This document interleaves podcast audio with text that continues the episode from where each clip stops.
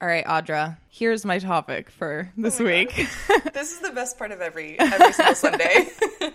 the Manic Pixie Dream Girl. oh my god, I can't wait. I literally can't wait. I knew that was going to be a reaction. Ellie, take me on this journey. So, so what, what do you think of the term? When you hear the term, what comes up for you?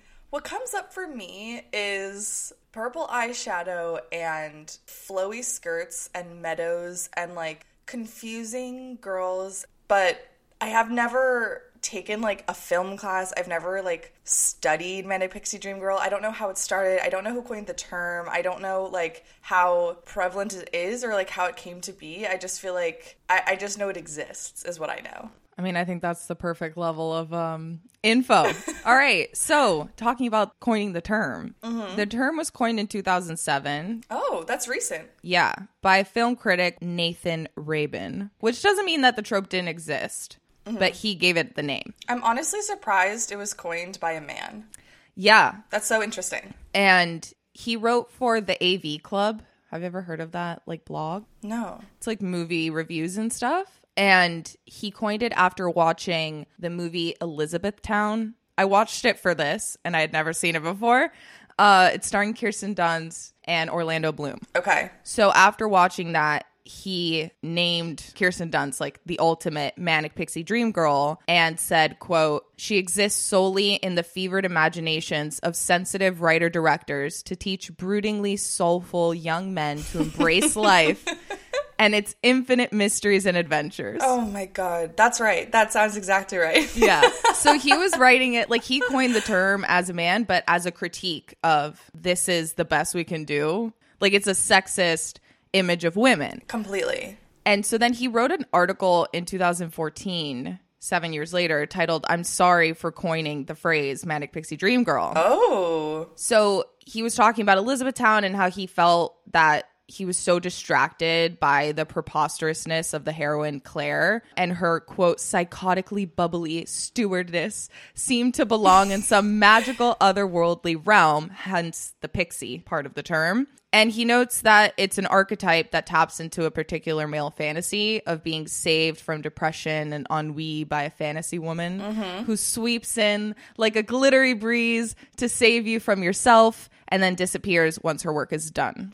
And apparently, the term didn't actually gain traction after his article. It was the next year when one of his colleagues, Tasha Robinson, also from the AV Club, and she wrote a list of 16 films featuring the Manic Pixie Dream Girl. Mm. And like I said, even though the term was coined in 2007, you can really find this trope everywhere for years. And she, Tasha, basically says, like, for every era, there's a Manic Pixie Dream Girl perfectly suited for the times. So some of the big ones are Elizabethtown, because that's the one that, you know, mm. got the term coined.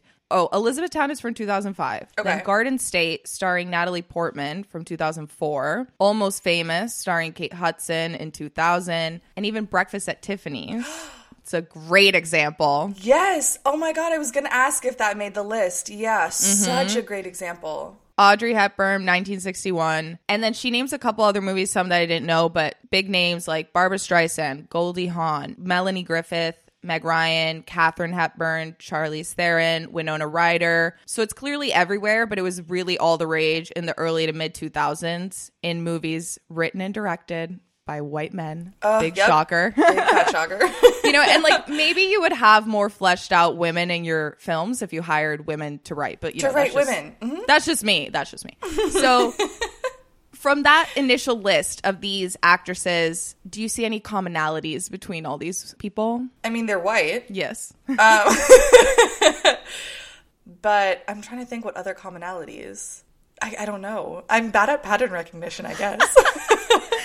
It's not that deep. I was just Oh. like when I was looking at the list, I was like, these are all white, thin, conventionally attractive, beautiful young women. Mm-hmm. All of them. All of them. So some characteristics, classic characteristics of the manic pixie dream girl, how we find her in movies. They're always quirky, eccentric, at times a little reckless. They're young and full of life and naivete, mostly white and thin. Maybe wearing purple eyeshadow. Maybe wearing purple Maybe. eyeshadow, playing a ukulele.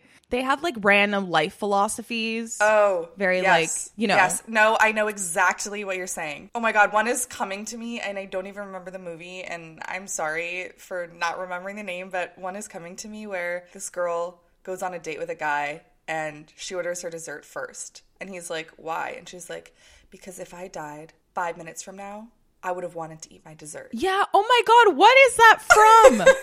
I'm gonna just quickly look that up because that's gonna. Yeah, we me. need to know.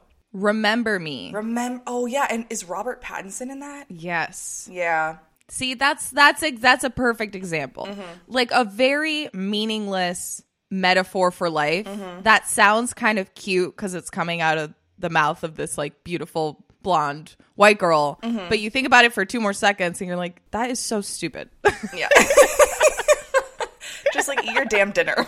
that means nothing. Like, what the hell? Right. Or, or if you want to eat sweets first, just be like, I like sweets. Don't Right. come up with some pseudo philosophy for life. Like, why are you going to die in five minutes at the restaurant? You're so Oh annoying. god, like you're not interesting. yeah, exactly. Exactly.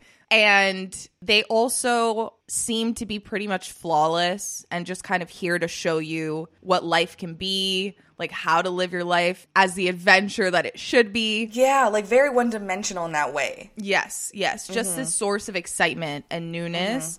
And they're always pretty much paired with these brooding, misunderstood sad boys that are like, you know, down on their luck and Oh god. need some girl to come in and, and give them some meaning. I'm laughing because it's just like it's shocking how overdone this is because when mm-hmm. the second you said sad boy, I feel like I was inundated mentally with images of all of these sad boys that I've read about in books and or seen on the screen and I was like, Or yeah, we've done this. yeah. we've done this a hundred million times. Exactly. Like the classic guy who is shocked that you also have seen Pulp Fiction. And it's like, you realize that that movie is very famous. Yeah. you realize Tarantino is one of the biggest directors ever. So you're Ever. not you're not interesting. I'm not interesting. This is not what makes us interesting. right. so some oh preliminary red flags with this trope. As you said, very one dimensional. And they really serve to further the development of the male lead in the movies. And they never really get fleshed out as their own whole person.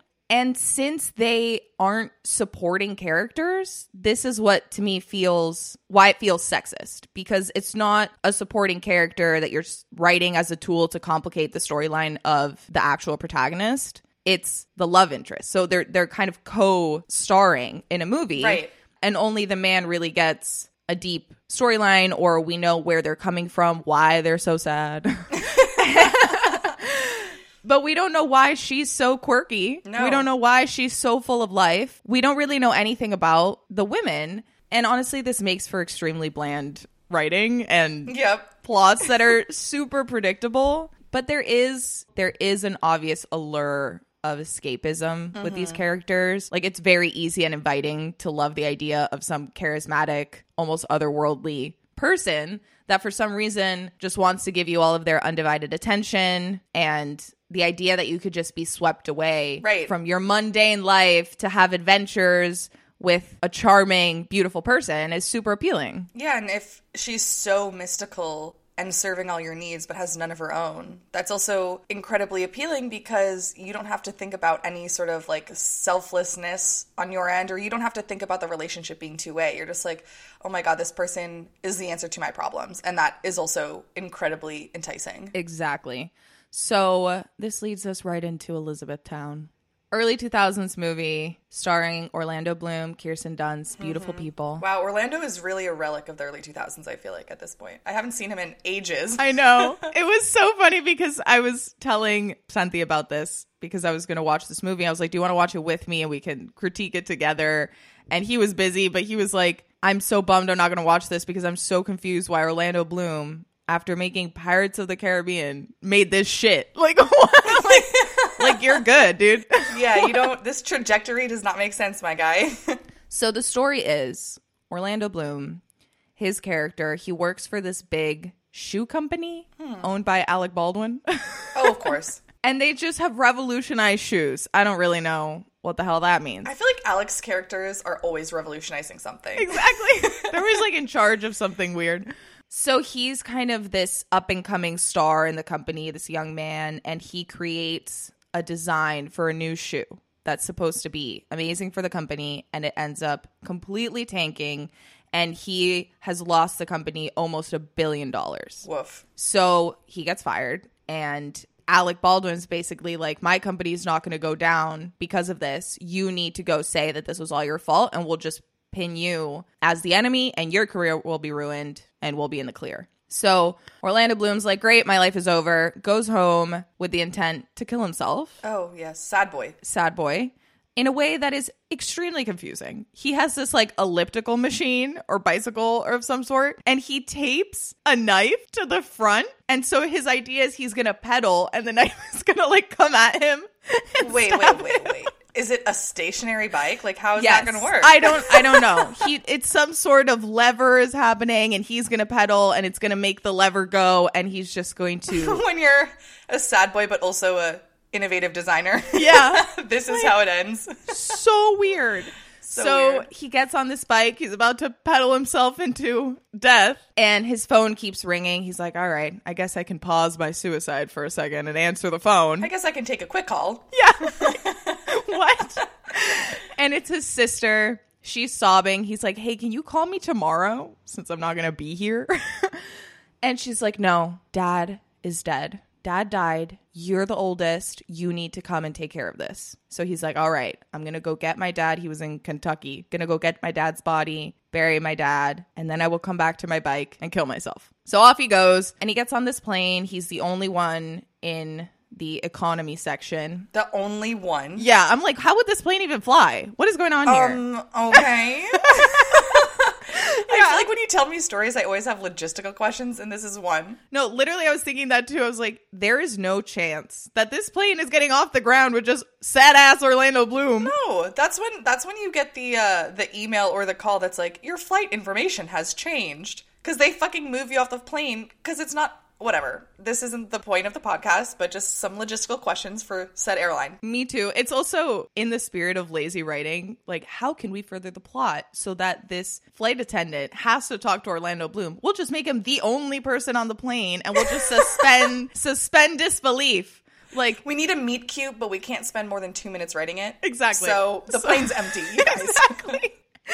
And so she comes over and she's like, I can move you up to first class because no one's here. He's like, I'm fine. And she's like, All right, let me put it this way. I'm super tired. Don't make me keep having to come back here. Come up to first class. I'm so cute. Oh. Ugh. So he's like, Fine. And he moves up to first class. And then, even from that statement, her behavior around him is so inappropriate. Like, if anybody was doing this to you on a plane, I'd be like, I'm being harassed. Leave me alone. Yeah, a hundred percent. And it's one of those things where if she wasn't really gorgeous, we'd be much more uncomfortable. The same with men when we're like, if you're hot, it's flirty, and if you're not, it's creepy. Yeah, you were talking about that recently with the Notebook. How Yeah, when Ryan totally. Gosling's character is like hanging from the Ferris wheel and says he's going to kill himself or Yeah. something if He's uh, gonna jump off. He's gonna let go and Yeah, like, you need to go on a date with me, otherwise I'm jumping. And we all, at least I, as a young person watching it for the first time, did think that was the pinnacle of romance. Mm-hmm. And then now, with our critical feminist eyes, you were like, no, that shit's creepy, and it only works because Ryan Gosling's conventionally hot. And that's Exactly, it. exactly. So yeah, she's being creepy, but she's pretty, so Yeah. she gets away with it. and, and and and just like totally inappropriate. Like she sits him in first class and then starts asking him why he's going to Louisville, Kentucky, and what you know what's up, and blah blah blah.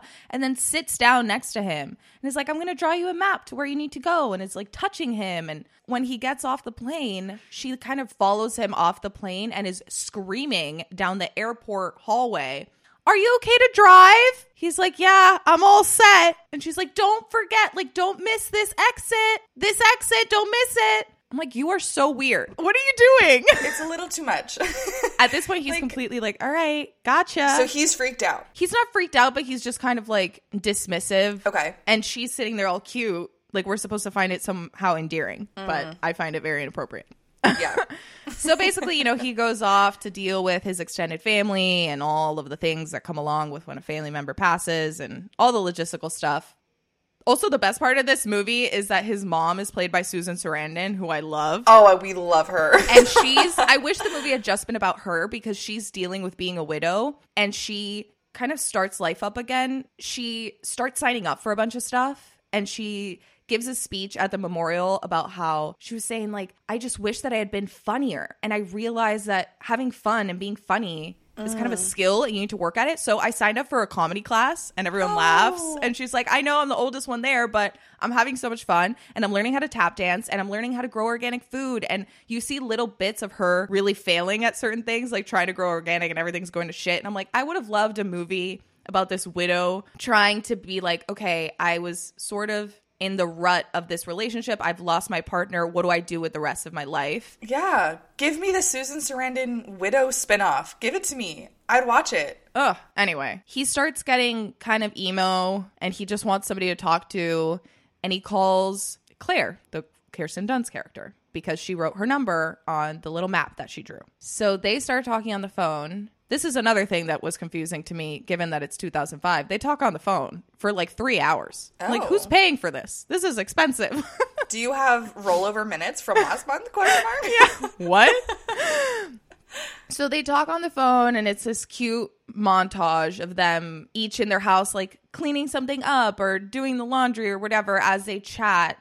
And as the audience, you're supposed to, I imagine, get that they're really getting to know each other, but we get no information. So we don't know what she's saying, or we don't get to know her. We have I no idea what her backstory is. He, I imagine, is learning something about her. Who knows? And there's certain moments that felt almost like moments of clarity to me, or at least acknowledging how Manic Pixie Dream Girl esque this whole thing is when they're on the phone. She says things like, No one is as mysterious as they think they are. I was like, Okay, this seems self aware. And she also says, Do you ever feel like you're fooling everyone? And I'm like, Oh, Okay. Okay. Yeah, this is a performance. We're all Yeah. performing something. I like it. Yeah. And I think I've been asleep most of my life, which I was like, I think kind of that she's not even really living life, Mm, okay. Which seems to put them more on an even playing field in a way. Like they're both kind of going through the motions, even though she seems like this super eccentric person. Mm. And she says, maybe this whole thing is better on the phone. Like maybe we should never meet again. Oh. And I was like, oh, great. This is like acknowledging the fantasy and that this moment of you having this cathartic phone call with someone isn't actually a relationship and it doesn't really exist past this one moment. This like shared virtual space. Yeah. I Yeah. actually I feel like I've had flirtationships in the past where it's only fun because you get to be a very curated, perfect version of yourself. Yes. And it's only fun because you very specifically don't have to be vulnerable or intimate with this person and you get to make them think you're music cultured or whatever else whatever else would elicit you're not like other girls. Like you you get to be always looking your best always thinking of cute things to say. You're not tired you're not cranky and like that's what's fun about it. And i kind of i kind of am drawn to that. Like yeah maybe this is better on the phone. Like maybe this is just mm-hmm. like a fun thing that we acknowledge is totally like a propped up performance. Mm-hmm. Yeah. And kind of just an indulgent thing to do. It's very easy to pretend to be somebody on the phone or on one date 100%. or for two months. But yeah it's like and eventually fun. everybody has baggage and problems and whatever it is. Not that we'll ever see that from Claire, but of course not I digress. so in this moment, I was like, wait a second. She seems kind of self aware, even though I still don't know anything about her. She's making these comments. Maybe she was poorly judged for being a manic pixie dream girl. yeah maybe nathan got it wrong Yeah. And she says, you know, maybe this is better on the phone, and then goes, or. it's already kind of, they've been talking all night, like it's almost dawn, and they should go to sleep. And she's like, but at this point, maybe it would just be easier to stay up. We're only like 45 minutes away from each other. Do you want to meet? And of course, proposes this fun, exciting, let's meet in the middle of the night as the sun comes up thing. I'm like, girl, we were, so, so close. close. we were so close. So of course he does. He jumps out of bed like, heck yeah, let's go. So- okay so now he's into it Oh yeah, yeah, yeah. I mean, he called her, true and I think he just needed somebody to talk to, and then was like, "Oh, "I'm so intrigued by this girl that's so much more outgoing than I am, and confident and fun." now i want to watch a kentucky sunrise with her Exactly. And so they meet up, they're both technically in like weird relationships. Like he was sort of with a girl that worked at his former company and she's a little bit dismissive now that he's been dethroned. Right. And she apparently has a boyfriend who is super in his career and doesn't really show up for her. So they're both in these weird relationships. So they're not fully single. But you know, they meet up and there's another fun montage of them doing quirky things like running around giggling in a cemetery. Oh my god. I'm like, what? I'm already tired. This isn't fun. My god. Just because you jump doesn't mean it's fun. Do they like tumble into the grass? yes! Oh my god! Orlando Oh my Bloom God. literally just flops down onto the grass in the cemetery. Like, I think this might be considered disrespectful. Yeah. And so they close out the day sort of walking in town. It's nighttime. I'm sorry, wait. So they stayed up all night on the phone. Yes. Then they spend the day together frolicking. I no matter how energizing I find flirting, I would have been asleep at noon. like what the fuck? I wish we could have like a logistical nightmare counter, like Yeah. like like a tally of all the things that make no sense that the white white dude, writer and director, was just like, it's fine. No one's gonna notice that they haven't slept in 48 hours. You know, they have like continuity managers on set, like so that between takes, if you're writing with a pen in your right hand, Yeah. and then the next take you put in your left hand, the continuity manager, whatever, will come up and be like, um, Ellie, you had that in your right hand. Last time. dumbass. Please switch. Yeah, so they like work on continuity. I feel like I want to spearhead like the logistical manager, Yes. who just watches shit and is like, um, ha- have we thought about whether they need a nap? they should take a nap at this part of the film because otherwise it doesn't make any sense. That's what I'm gonna do. That's a great career path. That'd be so fun. I also am bad at like conceptualizing things on my own, but I love critiquing, so I feel like it Uh, also yeah. neatly fits into that. oh, perfect. So much more fun to critique. so much more fun. So they have this other little pseudo deep conversation about you know the weird relationships that they're in. And she says that she's always a substitute person. She's never like the main character in the lives of the people that she's with like in relationships. Mm-hmm. And she's always a substitute to someone's career like with her current boyfriend or whatever else it is. And that she kind of likes it like that mm. because it's less pressure and that she likes being on her own. And she says this in response to him saying that she's great and she's like i don't need the compliment. Like she mm. respond another moment where i was like oh hold on. Are we getting somewhere? And she's like i don't need i don't need an ice cream cone. And he's like what do you mean? And she's like you know something sweet and nice but it's gonna melt in two seconds Oh, and I was like, oh, all right, cool. She's self aware. She realizes that she isn't really the main character. She's just sort of there as a substitute to whatever other people are really caring about in their life. And so I thought that was, again, going to be this moment. But then she takes it in this way of like, she almost is saying, I'm okay with being this fill your gaps kind of person. Like, I'm almost Oh. okay with being the manic pixie dream girl and not having a life of my own that you are invested in, just being this substitute person. I see. So it's less like I don't want your frothy and maybe insincere compliments, and it's less like, and I know how to derive my own fulfillment and like seek out my own goals, and more just like I'm happy being one dimensional and Yeah. like unimportant. Don't worry about complimenting me. I'm here for you. Yeah. Oh God. Like almost so close. So close, yeah. Claire. Yeah. And then they have another very close moment, but the phrase we hate comes in where he literally says, Don't say it. Don't say it. I'm not used to girls like you. Like, what girls have you been talking to? All girls are interesting. Every fucking one I've ever met. Like, who are you talking to? Maybe he's not used to girls that have no backstory. That makes Well- more sense. Who just appeared out of nowhere. Most girls have problems and, and, and families and friends, Yeah. and she's always by herself. Good point. And she responds, That's because I'm one of a kind. Ugh. But she says it kind of in a jokey way. And he says, You don't need to make a joke. I like you without the jokes. And I was like, Oh, Okay, again, you giving me these teasers of him Mm-hmm. saying, like, you don't need to be all jokey and fun. Like, I like you even without that. Even though we have no evidence to that because they've only hung out for like a day and all they do is have fun and jokey and he doesn't actually know her. But Right. How the fuck would he know? yeah, they just have more kind of movie moments, whatever. And then she says this phrase at another point I'm hard to forget, but I'm impossible to remember, which also feels very self aware of the Manic Pixie Dream Girl trope of they all have this quirky, lively, whatever vibe that the men Yep. get super obsessed with. So it's like hard, that image, that ideal is hard for them to forget about because Yeah. she's every fantasy, but she's actually very hard to remember because as a human, you have no information about her. So she is simultaneously very forgettable because all that you will remember is just how she made you feel, not who she is. Yeah, it's like this like sticky residue of like philosophy and feelings and like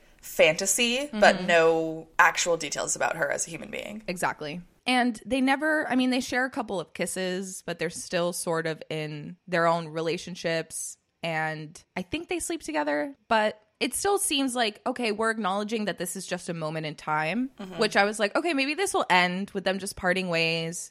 And, you know, they don't uproot their whole lives to be together for this weird little flirty fantasy moment that they had. Right. And she's like, you know, you got to go back to Oregon and I got to go be a flight attendant. So bye. And so now he's going home after, you know, putting his dad to rest. And it it's ending with she makes him a road trip playlist and map to get back to Oregon. Another map. I know. So she makes him this super quirky, you know, stop here for the best chili and like music to go along with everything. And he's just having a blast following her map. And I'm like, great, this will be the last cutesy thing. And no, they steal my ending. Oh. And she sends him to this farmer's market, which doesn't look like a farmer's market to me at all. It looks like a flea market mixed with a state fair. Oh. like, this is, I see no produce. yeah, you're like, where are the apples? yeah. Like, what's going on? She's like, go to the book stand. I'm like, farmer's market book stand? So she's like, go to the book stand, find this book, open it. And there's like a little clue in the book, and it says, go to the shoe stand. And there's a shoe on display of the shoe that he had created that's about to be this huge failure. And she's like, look inside the shoe. There's another little clue. And it says, You're now at a fork in the road. You can follow the rest of the directions and get home, or you can look for a girl in a red hat with like an alternate plan. Oh no. So, of course, he's looking for the girl in the red hat and he sees Claire and they run into each other's arms and kiss. And that's the end of the movie. And I'm like, well, no shit. You're not going to go back to Oregon where your life is falling apart when you have the option of cute blonde girl is going to whisk you away into Fantasyland. And also like low key play fairy godmother because she's Yeah. writing you like philosophical advice. Yeah.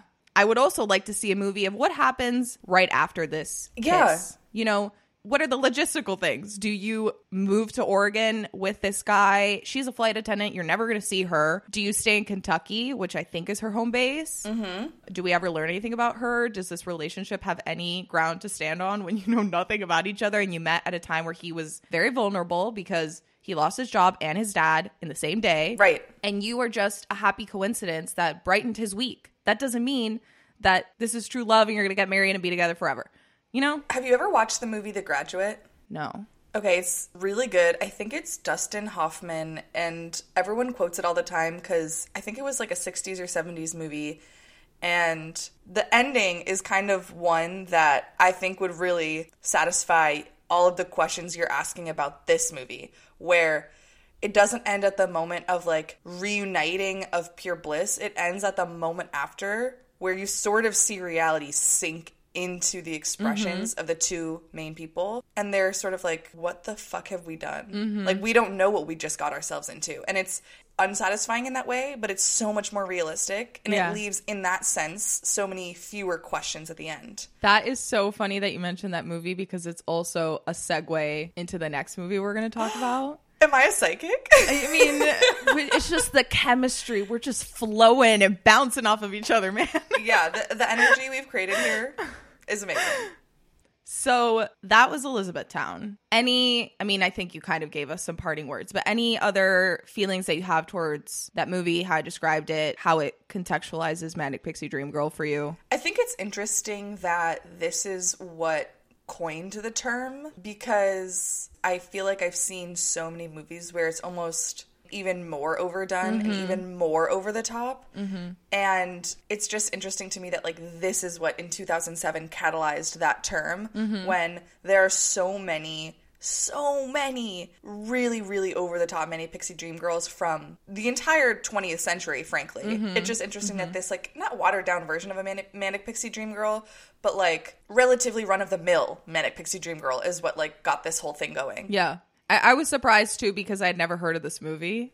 Yeah, like when I picture Manic Pixie Dream Girl, I feel like I have a ton of movies that come to mind, and it's I've never heard of Elizabethtown. Yeah. I yeah, I was super shocked because also transitioning to the next movie, when I first heard the term, it was always in the context that Zooey Deschanel is essentially the poster child for the Manic Pixie Dream Girl and that it kind of started with her role as Summer Finn in 500 Days of Summer.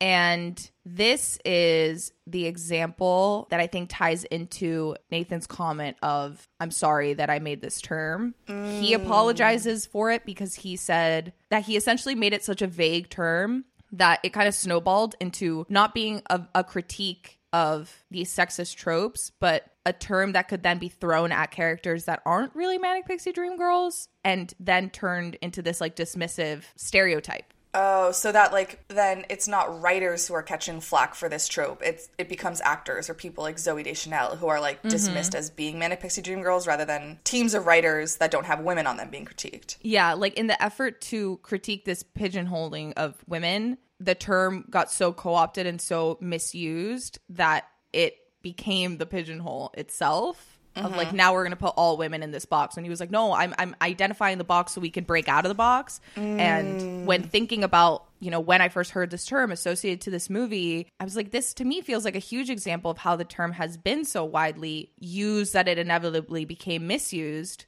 because I think that she is the antithesis of the Manic Pixie Dream Girl, or she has the qualities of the Manic Pixie Dream Girl, but kind of attacks the essence of it, which is that they just serve to further the emotional Right. development of a man. Yeah, that feels like the crux of the definition. And so if it if she doesn't only serve to further the development of a man, then she can't be. Exactly. So I'm going to send you a clip. I can't wait.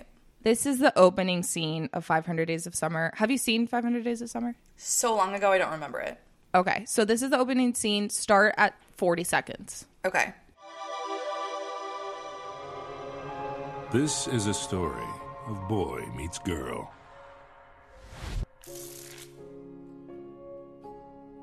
The boy, Tom Hansen of Margate, New Jersey, grew up believing that he'd never truly be happy until the day he met the one. Very sad boy. This belief stemmed from early exposure to sad British pop music and a total misreading of the movie The Graduate.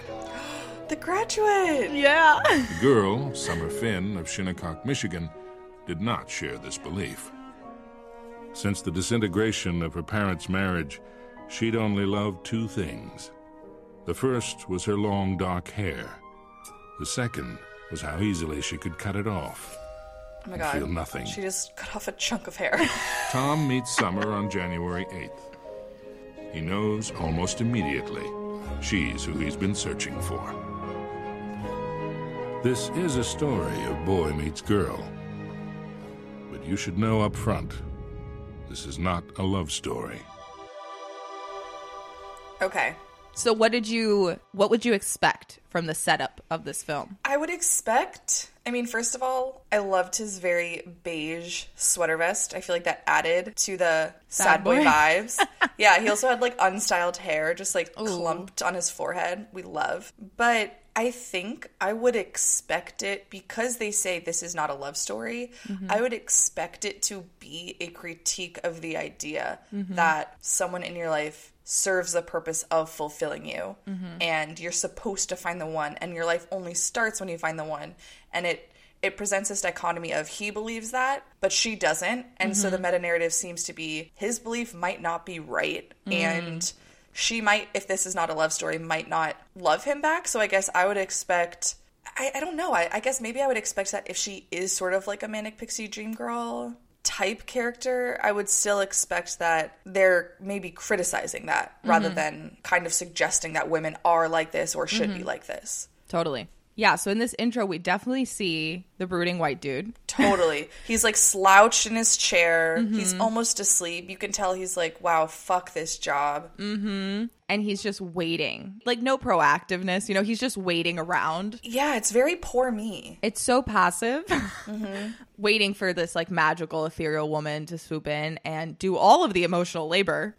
Which is something that just like, oh my god, it bothers me. This, uh, that's something that bothers me a lot. And I feel like is something men and boys think is like, I am entitled to a perfect woman and I'm just going to wait for her to show up. It's like, mm, eh, mm, that's not really how it works. If you're uninterested and lazy and bored by life and like deeply unhappy, that's a you problem. Yeah. Like you can't just wait around for a perfect woman to come fucking fix it for you. Preach. Preach. yeah, so he's waiting for somebody to change his life around, which, yeah, is a, a very reasonable expectation. Dude, go to therapy. go to fucking therapy. That's what I kind of want all these movies to just have a label. If you are a man struggling with his identity, with life, with Yes. his emotions, therapists can help. Women that you project your ideals onto cannot. We should start like a letter writing campaign where we get all of these movies to have a disclaimer in the like intro credits that says, if you are a sad boy. Here is a hotline, yeah. the sad boy hotline, and we Yes. answer, and we're like, Yeah. fuck you. go to therapy. Bye. So this whole movie is basically a boy meets girl story. He meets Summer. They start flirting. They get into a sort of relationship, but she is very clear, like, I'm not looking for something serious. And he, of course, is like, I'm sure she really is. I can change her mind. Totally. She must not really mean that. And they're always struggling with him wanting something that she doesn't want to offer and her being kind of like, I don't know what to tell you. I said I don't want this. Mm-hmm. And why it really bugs me that Summer gets characterized as a manic pixie dream girl is that she is this deconstruction of the trope Right. in the sense that we see her as a manic pixie dream girl through Tom's eyes, Joseph Gordon-Levitt's character. But we see like through his eyes the manic pixie dream girl, but as an audience member, we see throughout the movie how she really isn't and certainly is not interested in stifling her own desires of her life to accommodate Tom's worldview. And she explicitly tells him this and explicitly tells him that she disagrees with his ideals. Mm. So we see through his eyes what he thinks of her, which is the mm-hmm. classic manic pixie dream Yeah. girl, and then we zoom out and have this more macro view of why that won't work and why that is a fucking problem. Yeah, exactly. And there's an iconic scene where they're in an elevator, he's wearing headphones, and he's listening to the Smiths. Oh, of course. There's always music. And so she kind of overhears through his headphones and she goes, Oh, I love the Smiths. And he's like, What? She's like, The Smiths. You have really good taste in music. I love the Smiths. And then she walks out of the elevator and he goes, Oh, fuck. Like, shit. I met the girl. I'm like, The Smiths is. Everybody knows the Smiths. It's a very big band. Like, you're not. and not- also, even if it wasn't, having such a small thing in common. I know. and to so heap, weird. to heap so many expectations on a person just because they knew the music you were listening to. Can you even imagine to be like, oh, this is the moment my life Yeah. turns around? Like, oh my god, relax. This must mean she likes everything else that I like. We get the same coffee order. She must also have divorced parents and uh, like oh my god, she knows a very popular band. That's all that's all the information. Period. enough. Jeez. And then there's another scene. They're at a bar with Tom, Summer, and Tom's friend. And they're all kind of drunk. And Tom's friend sort of leans into Summer and is like, Do you have a boyfriend? And she's like, No. And he asks, Why not? And she says, Because I don't want one. And he like scoffs at her and is like, I don't believe that. Because, of course, women, there's no chance that a woman could not want to be with a guy. He's like a woman with autonomy. No, that doesn't make sense. That- I don't think that tracks. yeah. and uh, she says, "Oh, you don't believe that a woman could enjoy being free and independent?" Oh, go summer. Yeah, which he responds with a very lame and problematic dude response of, Are you a lesbian? Oh, of course. Which I'm like, You're so stupid and boring. and she says, No, I just don't feel comfortable being anyone's girlfriend. I don't actually feel comfortable being anyone's anything. Okay. Which is a little similar to Claire in Elizabethtown being like, I'm a substitute person or I don't need to be somebody's something. I'm I'm cool being alone, whatever. But Summer is saying it from a much more autonomous place. Like, I really, I'm just not interested in that. I don't want to be anybody's thing, mm-hmm. whether it's your girlfriend, whatever. I don't want to belong to people. I don't want to feel like I need to fulfill a role for somebody else. Right. And Tom is just staring at her with these puppy dog eyes that you can just kind of tell he's thinking, like, ah, but I will be the exception. Oh, God. And he asks her, But what if you fall in love? And she surprisingly responds with, You don't believe that, do you? And I say surprising just because it's surprising that the female lead in a rom com is not love obsessed. Yeah. And he says, like, it's love, not Santa Claus. Like, what do you mean you don't believe in love? And she says, Love doesn't exist. It's a fantasy. Like, very much naming the fantasy. And Yeah. she talks about how she hasn't really seen love in, in relationships and that, you know, relationships are messy and people's feelings get hurt and that she likes being on her own and she just doesn't need that kind of drama in her life. She says this very explicitly. Which is super fair, especially I'm a child of divorce. I think I also felt that way for a long time, but something I've always believed, especially following my parents' divorce, is like not necessarily that I don't believe in love, but that like it is fucking messy and also it's not your primary goal. Like your Yeah.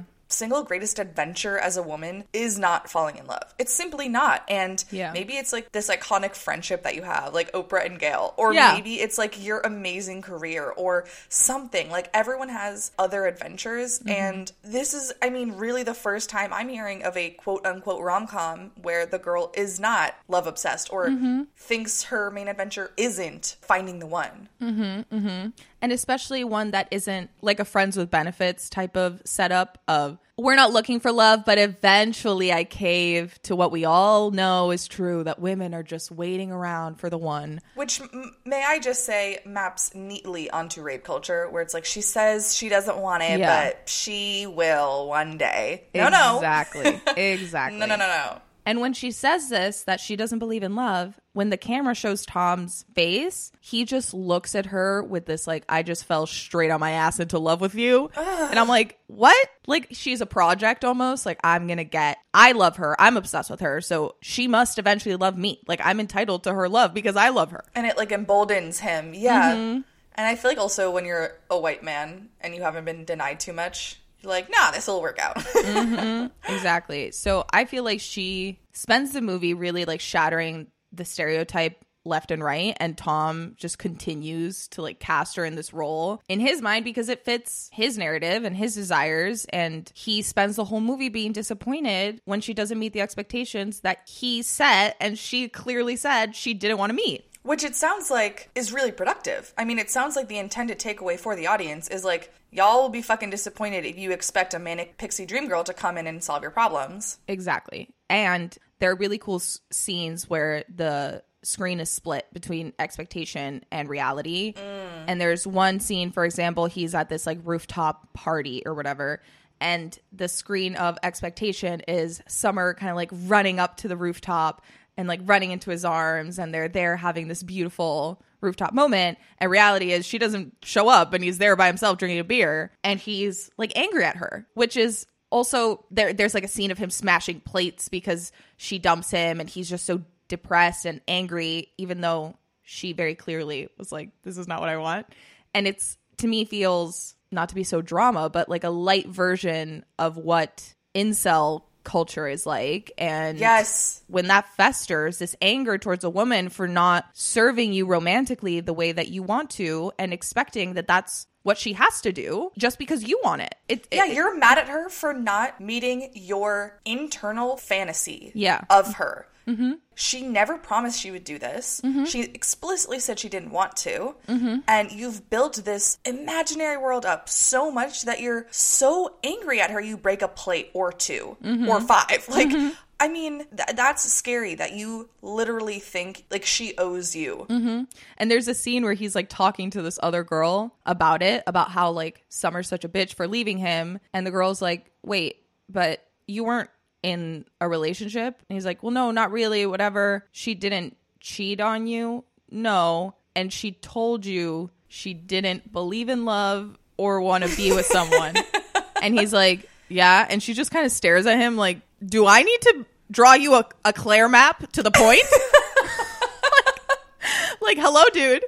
So it, I mean, me as an audience member, I clearly see like he is not the villain, but he's in the wrong. You know, he's not seeing things as they are. He's seeing them as he is and not understanding or not wanting to acknowledge the autonomy of Summer and that she's her own person with her own beliefs and doesn't exist to fulfill his fantasy and that a person can't just come in and fix you. And that's what I take away from this movie. But when this movie came out, there was a huge sort of internet Tumblr esque backlash on Summer. And so many people watching the movie hated Summer's character and thought that she was a bitch for leaving Tom. And there's an interview with Joseph Gordon Levitt where he says, like, I think people are really misinterpreting this movie. Like, Tom is in the wrong. It's his fault. Like, she said he didn't take her at her word, mm-hmm. which to me brings up a very sexist problem of not not believing what women say, but rather mm-hmm. thinking that you know what she really wants better than she does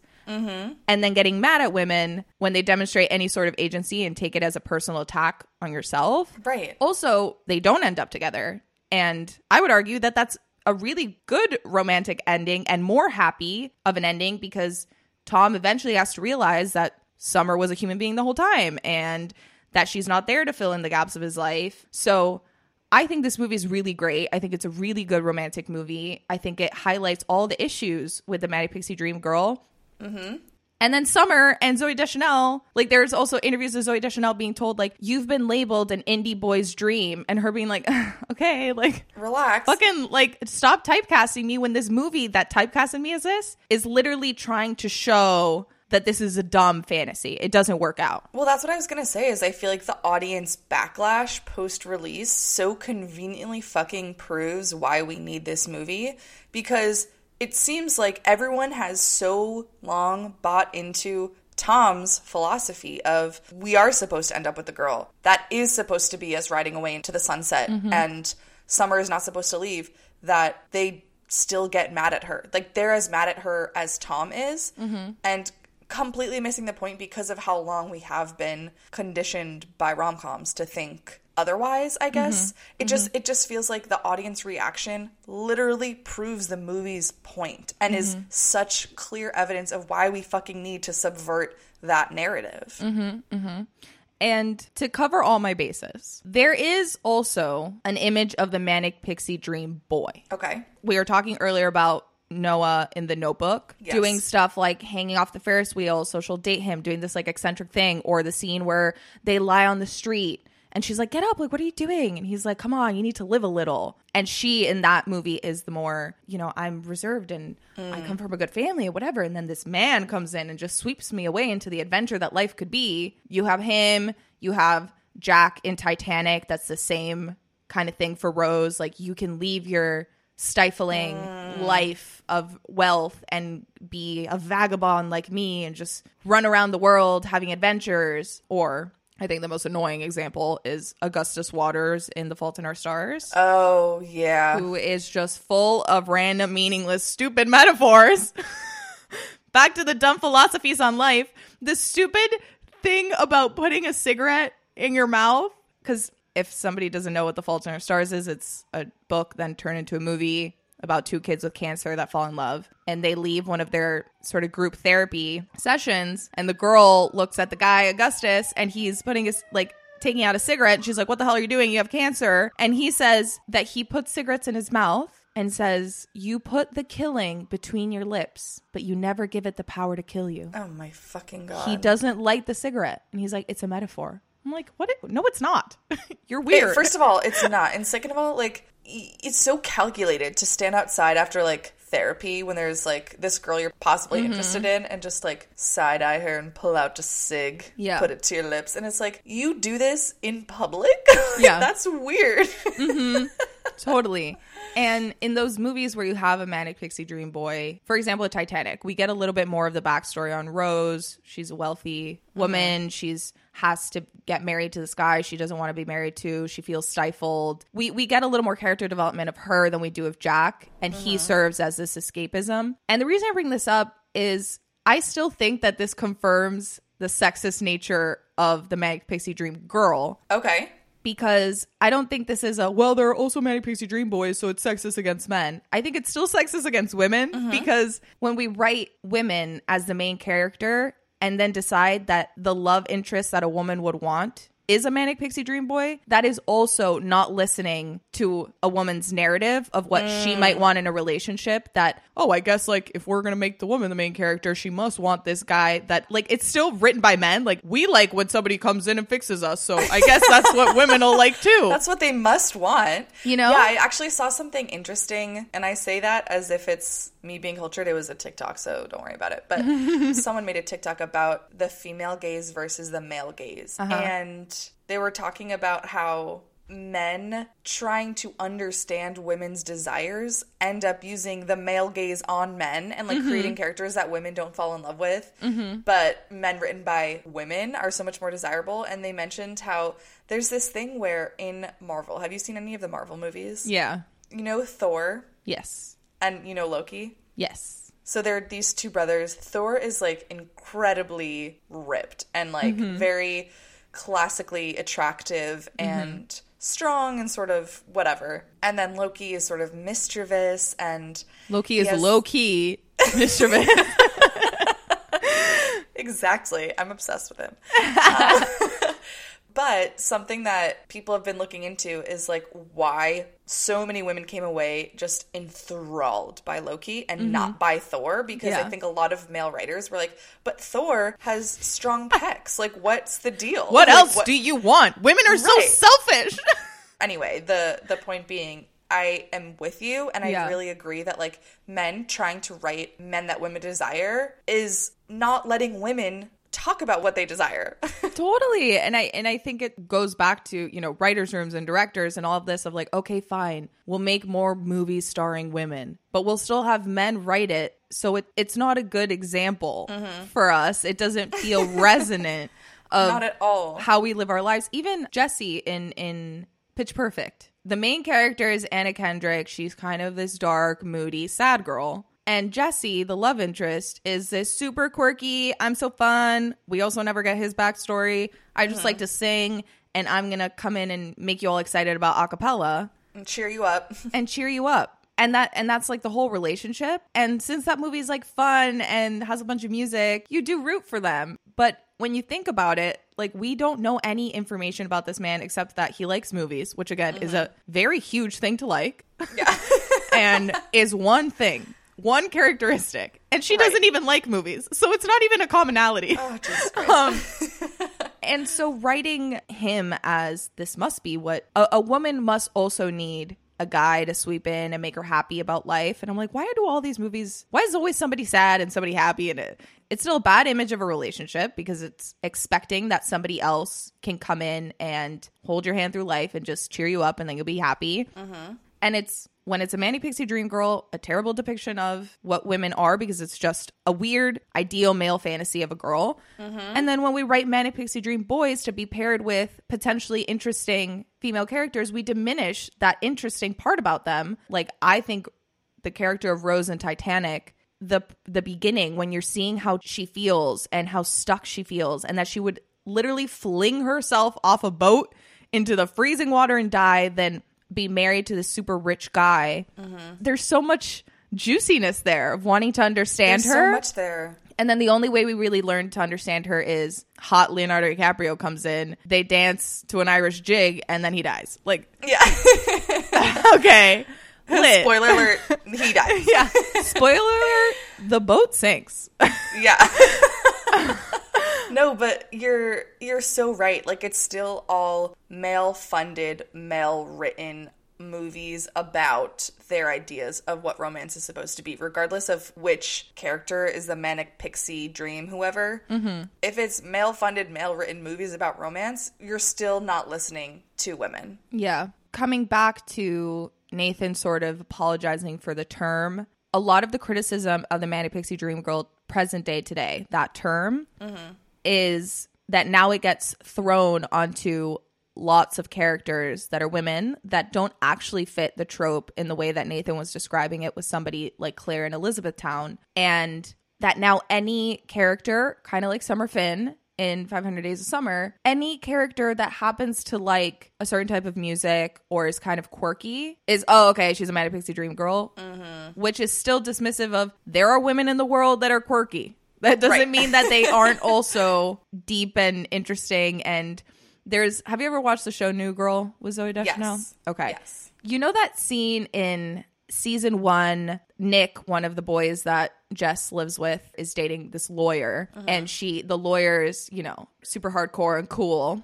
And she seems to be kind of threatened by Jess and makes some comment at Jess about how she's sort of this Manic Pixie Dream Girl kind of comment towards her of like, well, you just live in the clouds and you're not even a real person or whatever. And Jess has this little moment where she responds to her because Jess does, as like throughout New Girl, is extremely quirky, like adorable and very mm-hmm. manic and very manic pixie dream girl esque in a way.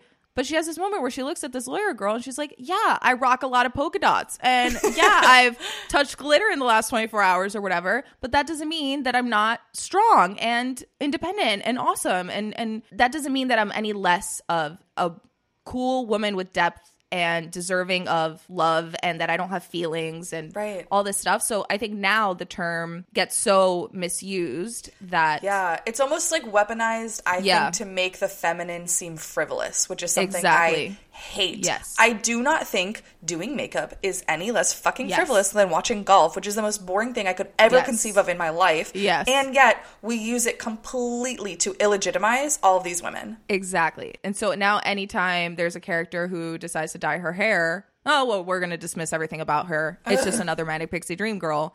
And so Nathan Rabin says like the term itself has become just as cliche as the trope. It's just again like it's again conveniently proving the original point. Mm-hmm. Is that just like we're not letting women be three-dimensional. We're not listening to them. We're not trying to figure out who they are or who they want or what they want. Mm-hmm. And the fact that it could snowball into an insult against women Yeah. just proves Nathan's original point of like we don't listen to women. I think Mm-hmm. that that's something you and I have talked about before is we've both read that book Wordslut by Amanda Montell. Mm-hmm. I was a linguistics major in college and we talk about how words that are neutral but have female connotations in language evolution pejorate over time, which means they pick up negative connotations as language evolves. And yet, male words systematically ameliorate over time, meaning they pick up positive connotations. And a classic example of this is sissy and buddy. Sissy and buddy used to just mean sister and brother, and yet sissy now means wimp and buddy means friend. Like, how the Yeah. fuck did we get here? But it's like, I am wholly unsurprised that Manic Pixie Dream Girl can be weaponized now against women because I've seen it like think about master versus mistress. Like you get you're a Yeah. master in something, but if you're a mistress, like you're someone that someone cheats with, like Yeah. it happens all the time. Even the word feminist, I remember I did this like work trip to India and one of my colleagues from India was saying, I mean I believe in women's equality, but I'm not a feminist. And I was like, Well, no, that doesn't track. Mm-hmm. And she shared with me that that's like a dirty word mm-hmm. in India, is the word feminism. Mm-hmm. And it's like, yeah, of course it is. that's how English works. I've seen it happen a hundred fucking times. Exactly. Yeah. The the fact that the term itself is now sexist when it was created Yeah. to highlight the sexist nature of this stereotype is so telling. It's it's just such a satisfying full circle example of how exactly. even when we try to say women serve more roles in society at large than just being a sexy girlfriend who is impossibly thin but eats burgers with the dudes and Oh, you know that whole thing and is not like other girls and whatever the fuck Mm-hmm. that means and yeah i think the term is sexist now insofar as throwing the label at any woman who might have Mm-hmm. any of the the characteristics of a manic pixie dream girl and just dismiss her as a shallow fantasy rather than like rather than taking away value from women who happen to only wear vintage clothes and listen to indie rock like why don't we add in the idea Right. that they're also human beings with depth. Right. It feels like when someone tweets, like, let's say a public figure tweets, like, oh, this, there is like institutionalized sexism in this industry or whatever. And they're talking publicly about sexism. And then they get just an onslaught of hate mm. tweets back. It's like, like with this Manic Pixie Dream Girl evolution, it, it it's like, well, that was predictable. Yeah. because clearly there is sexism because of the response I'm getting, and that it feels like that's what's happening here. Is someone saying like, "There's this sexist thing going on," and then it snowballs into a sexist thing. it's like because the, Okay, the, the exactly. puppeteers the puppeteers are all still the same it's still Yeah. White male writers and directors Mm-hmm. like okay first of all you need to step away and we're gonna hire some women to write this script now Right, and i right. assure you it will be more comprehensive it just it just feels frustrating because it's like this is predictable, and frankly, if it hadn't snowballed into a sexist thing. It would have been like, well, wait a second. Maybe that sexism we were trying to critique in the first place isn't so bad. So Yeah. it's like, you know what? The fact that this snowballed in the way it did does very much reinforce for me how sexist our society and our like cultural narratives and institutions still are. Mm-hmm. But it's frustrating in the same vein because then how do you start a productive conversation? You know, when you're a public figure tweeting about sexism, I, mean, how how do you do that, right? Like mm-hmm. without going through cyberbullying. Like the cyberbullying proves your point, but you're still going through cyberbullying. So like, Yeah. that's another thing that I get stuck, or where I get stuck is. You want to bring up the manic pixie dream girl because you do want women to have some sort of multidimensionality, but now we've just completely invalidated all women who like ribbons and polka dots. Exactly. it's like fuck. yeah i mean wh- why are these our options yeah, why are those the only options, Ellie? God. yeah. So, I mean, lessons for me, a big one is stop making women think that they should be different from other girls. Girls mm-hmm. rock, Rock. And I want to be like other girls. Okay? Yes. I want to like things that I like, and if they happen to be something a guy likes, I don't want to be told that that means I'm not like a girl. I am a girl. I am a woman. Mm-hmm. I happen to like certain things that are feminine, other things that are feminine I don't like. That doesn't mean that because I personally don't choose to wear makeup almost ever, that that means that I'm down with the guys and I'm so cool. No. Right. Like you're extrapolating something so simple, just a choice that I make, ba- mostly based off of laziness. to mean that I'm cooler than a girl who is an artist and can make awesome shit happen to her face. Like that is really sick to me. So That's sick. that it, girls are awesome. We should all want to be like girls. I don't want to be told ever that you're not like other girls or you're a guy's girl or whatever the fuck it is because Or yeah, as if there's any value in considering femininity inferior because then you're mm-hmm. still part of the problem. And so if you're telling someone that she's special cuz she's not feminine or because she's not like other girls, mm-hmm. it sounds like you have a problem with mm-hmm. girls. Sounds like you don't like girls so much. And I Yeah. something you and I have talked about recently is the fact that my partner listened through the entire discography of Taylor Swift and Mm-hmm. rated every single album, rated all the tracks on the album, and it felt so legitimizing to me because I felt like I was always criticized for listening to Taylor Swift, and Mm-hmm. I always kind of hid that, or it always felt some sort of embarrassing, Mm-hmm. and I don't know the fact that it was such a new feeling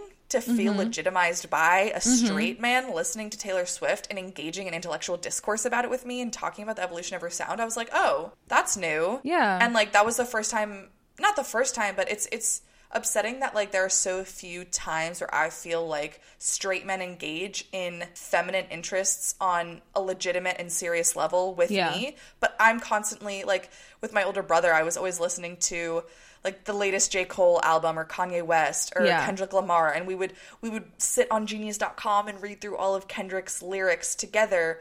But Yeah. we never talked about Taylor Swift. Yeah. You know what I mean? Like I would watch him play Call of Duty, but he wouldn't ask me about my Urban Decay eyeshadow palette. Like that's not a Yeah. thing. Like he wouldn't watch me do makeup. I watched him play Call of Duty, and that Mm-hmm. it's just It's it's Yeah. It's exactly the male as default thing that we always talk about. Mm-hmm. And I think also to clarify, like when I say not wanting to be called like, oh, you're different from other girls or you're one of the guys, it's not because I think having masculine energy as a woman is bad. It's that that term and that narrative doesn't come from a place of oh it's totally fine if you're feminine and mm-hmm. masculine and whatever intersection of those things and not those things because we don't live in this binary world that we pretend to live in. Whatever you are is fine. It comes from a place of this fantasy of a woman who like i was saying earlier will have a six pack but be able to match you beer for beer all night and who has like who's girly in the ways you want her to be girly like has great tits and an ass and not girly in the ways you don't want her to be. She never calls you when you're out late with your boys. She's so chill. Always looks perfect but doesn't wear makeup and doesn't do her hair and doesn't you know she takes five minutes to get out the door just like you so you can just go do your thing and you don't have to be waiting on this girl getting ready and like oh my god so wanting all of these things is sexist because it's this fantasy of what would be the perfect woman for you rather than who are women. There are so many different types of women and people that aren't women Yes. and femininity and there's such a beautiful breath of all of that and to expect that the only way that you're going to be loved by a man if that's who you want to be loved by, that you need to conform to this manic pixie dream girl thing where you're not allowed to have an original thought. Mm-hmm. You need to cater to their every need and be this sounding board and exciting, charming person who never has a problem of her own and who's down for all the things he wants you to be down for. And if you're not, you're cast aside as, ugh, just another girl who doesn't get off my ass and whatever. And I think that like I've also chatted with women on this matter and a lot of and a lot of times I get pushback where they're like, "But I'm not like other girls." And I think what I always say to that is 100% you are unique. 100% mm-hmm. percent you are you and no one else is. That means you're not like other people. Mm-hmm. But be wary of when people say or if you're straight and you're entertaining this relationship with a man and he's mm-hmm. saying you're not like other girls. Like that for me is something that I would consider a red flag because I guess I guess I just want the takeaway to be if you've ever been made fun of for liking Taylor Swift or if you feel silly for loving makeup or you feel I don't know silly for enjoying chick flicks mm-hmm. that's like I just I want the takeaway to be that you're not silly and that you're not mm-hmm. frivolous and that your interests matter and everyone is out here doing everyone is out here having inconsequential interests. Like if you like model planes, that is no more special to me mm-hmm. than like being excited about a new makeup look you're going to try. Like mm-hmm. both require dexterity and research and practice mm-hmm. and they're the same. I just I I want people to not feel silly for liking polka dots and Yeah. ribbons. And I also obviously want men not to fucking keep all of their emotional needs onto this partner that they expect to come mm-hmm. serve them. let everyone that isn't a cis man Mm-hmm. be. Just be. Just be whatever Yes. it is they are and don't invalidate it because it doesn't match the dream that this boring man stereotype as well. Mm-hmm. Like we're so over that. Are you serious? Like we're still Yes. on this? Come And on. just remember too, it's all made up. Every Yeah. last thing is completely fucking fake. Like the fact that we gender colors, the fact that we gender smells. I mean, th- Yeah. like you literally walk into a grocery store and there are male deodorants and female deodorants, which is the dumbest shit. And all of the female deodorants say like, I don't know, like spring lavender and then like the male deodorants are like spicy whatever the fuck i don't know i don't really read their labels but I'm sure Musky. yeah i'm sure there's a gender difference and a price difference. and a price difference of course but it's it's all made up. Like pink used mm-hmm. to be a color that male wore historically and now it's for this brief moment in history associated with for whatever reason women and in a hundred years it might not be. Like we're living in a brief like moment in time where mm-hmm. currently pink is feminine currently dresses are feminine currently heels are feminine. If you look at a single painting from western europe 300 mm-hmm. years ago you will see so many wet men with long hair and dresses and heels. Like this is it's all made up. Mm-hmm. It doesn't it doesn't say anything about who you are or your ability to perform your gender. Like like what you like you are not frivolous. And this is just We're not no one no one's a manic pixie dream girl. Whether you Yeah, like no the one. things that they supposedly like or not. And you're not a dream, you're a person. And Yeah. people should treat you as such. yeah you are allowed to have needs mm-hmm. and your interests are valid Exactly. So I mean, that's all I got. Well, thank you so much. I'm gonna go um tumble around in a meadow, so I'll catch you later. Okay, sounds good. I'm gonna go file my taxes. okay. okay. Bye. Bye.